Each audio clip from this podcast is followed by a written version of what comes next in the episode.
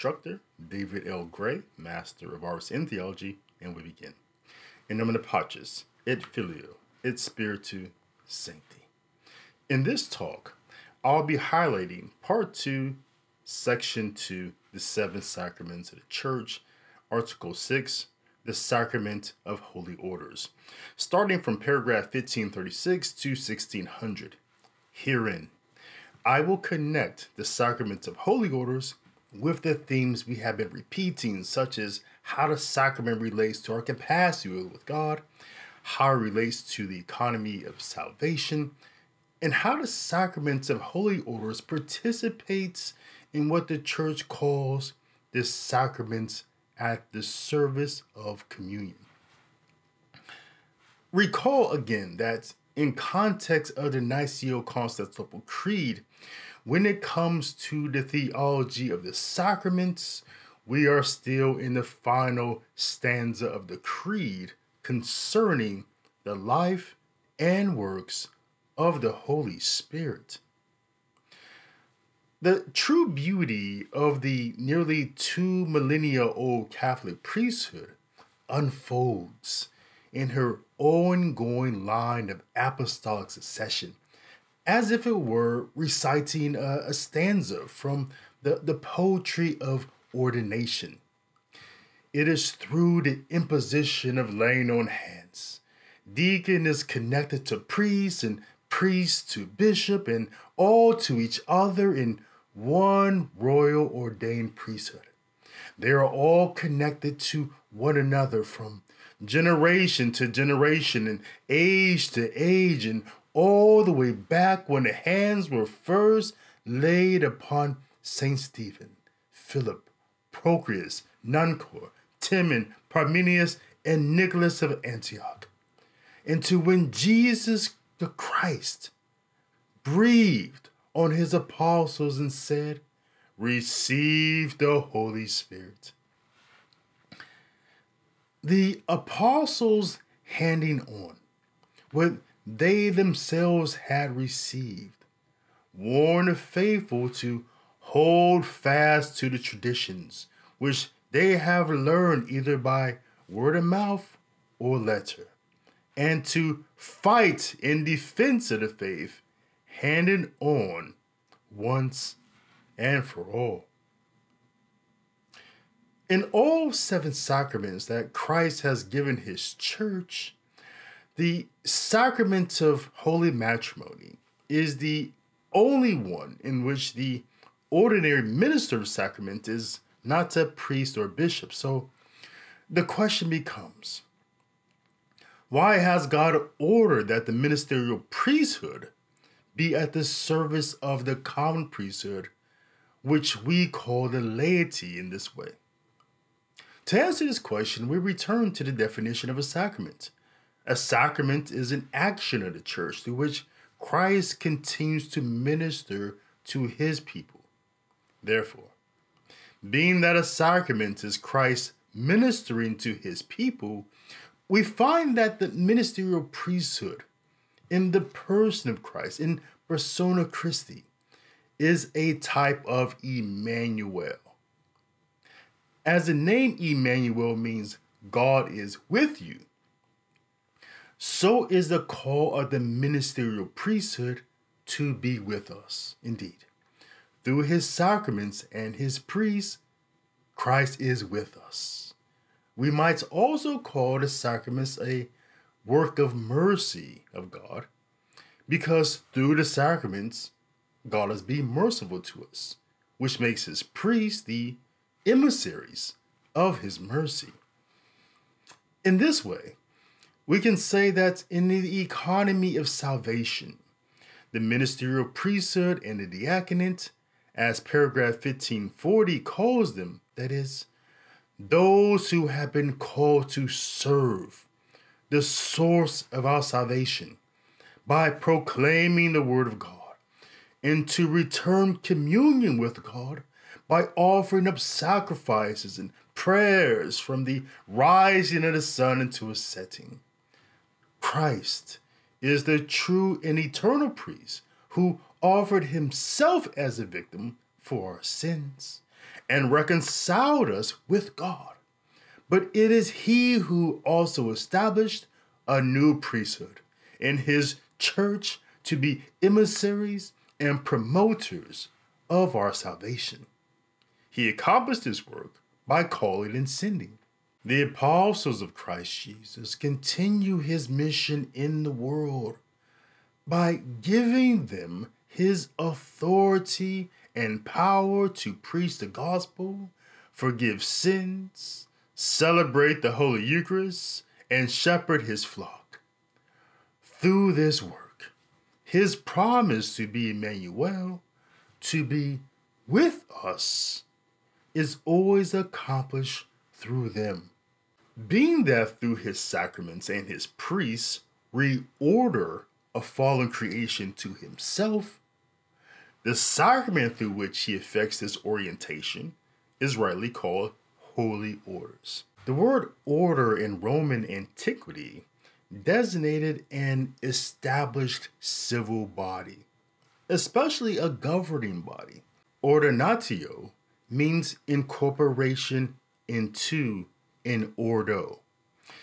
In the Catholic Church, there are established bodies which tradition not without basis in sacred scripture, has since ancient times been called taxis, Greek, or ordines. Thus, liturgy speaks of the ordo episcoporum, the ordo presbyterorum, the ordo diaconorum.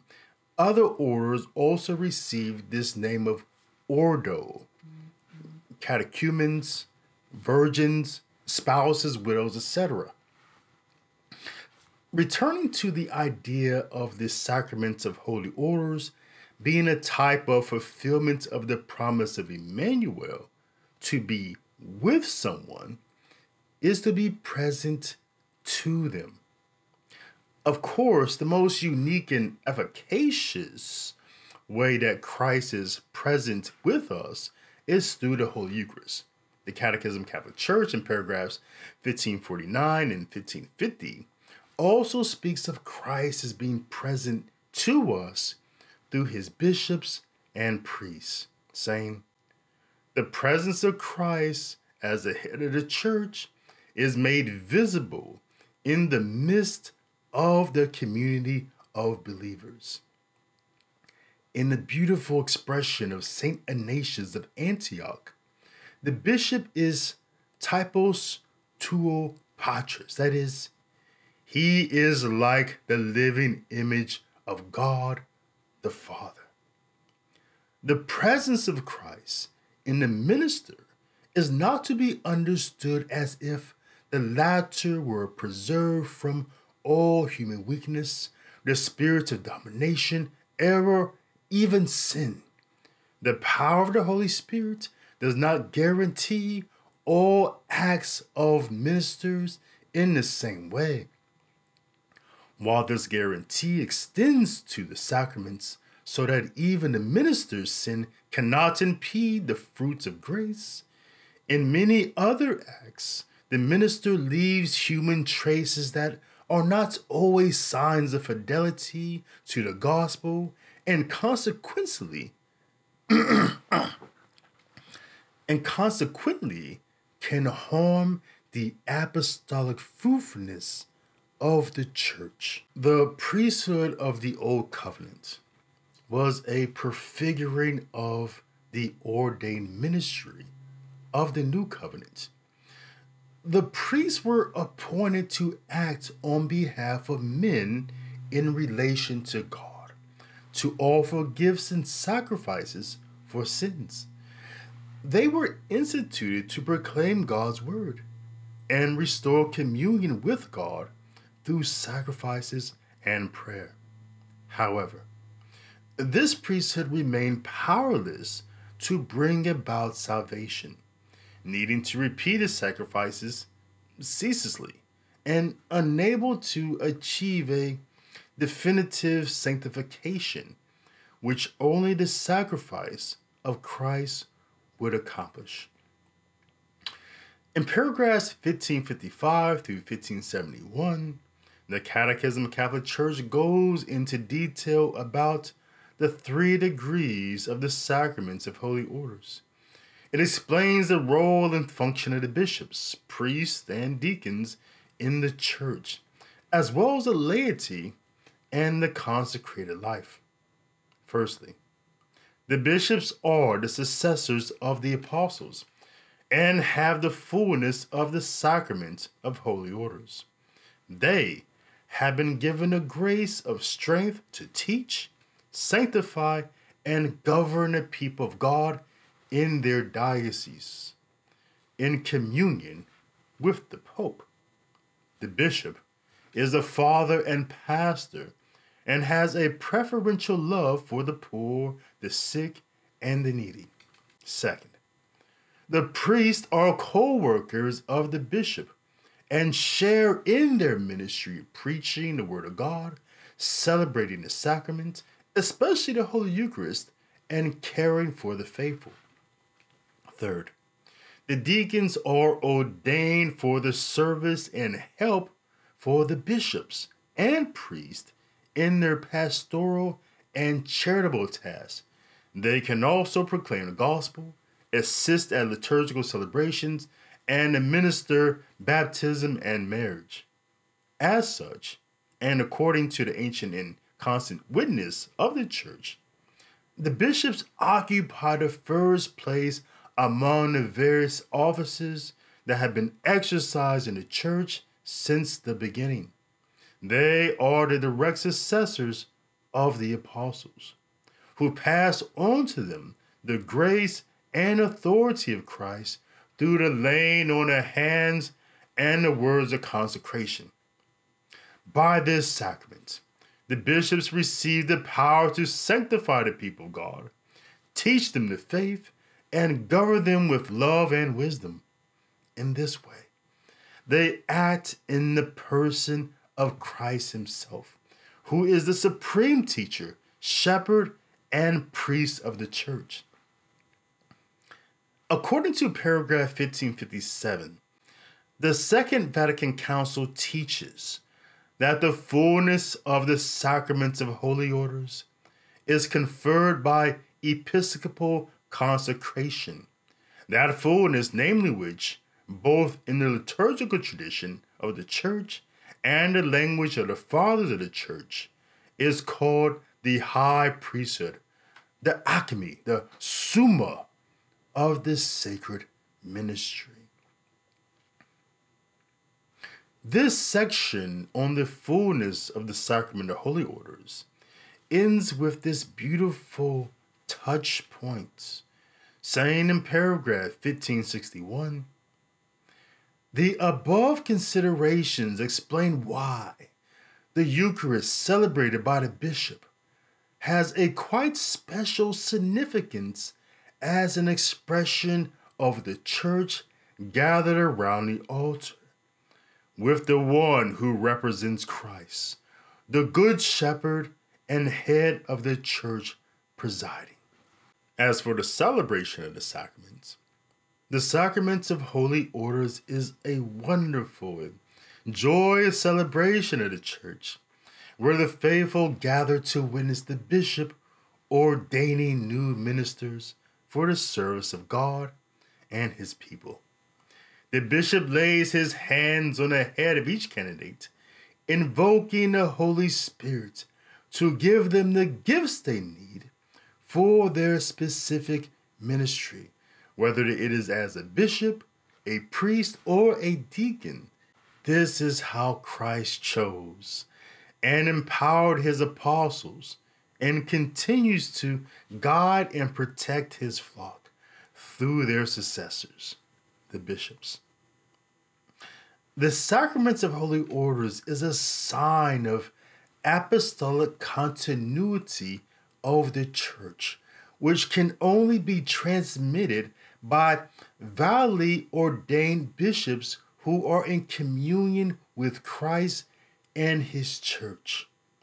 By this sacrament, the candidates are configured to Christ, the eternal high priest, and are enabled to act in his name and his person. they are also incorporated into the order of bishops, priests, and deacons. They are given a sacred power for the service of the faithful. Like baptism and confirmation, the sacrament of holy orders confers an indelible spiritual character. It cannot be repeated or conferred temporarily. Just as human nature is the ontological requirement for the sacrament of baptism, because Christ Jesus died for humanity so that we might unite our humanity with his ascended humanity and divinity, so too is masculine nature an ontological requirement of the sacraments of holy orders. Because blood sacrifice is a duty that has only been divinely ordered only to men throughout salvation history. From Abel, who brought the firstborn of his flock as an acceptable offering to God, to Abraham, who was willing to sacrifice his own son Isaac, to the Levites and high priests whom God appointed to perform various sacrifices for the people of Israel, to Christ Jesus on the cross. Bloody sacrifice and the preparation of blood sacrifice is the duty of men. Whereas through the blood sacrifice of the Lamb of God. Christ Jesus put his body at the service of humanity for the glory of God, so too are men called by God to unite themselves with his body to sacrifice their lives for the service of the common priesthood for the glory of God. This unitive aspect of the sacraments of holy orders the Catechism, paragraph 1581, calls a configuring to Christ by a special grace of the Holy Spirit, so that he may serve as Christ's instrument for his church. Like baptism and confirmation, this sacrament confers a permanent and indelible spiritual character mark on the soul of the priest.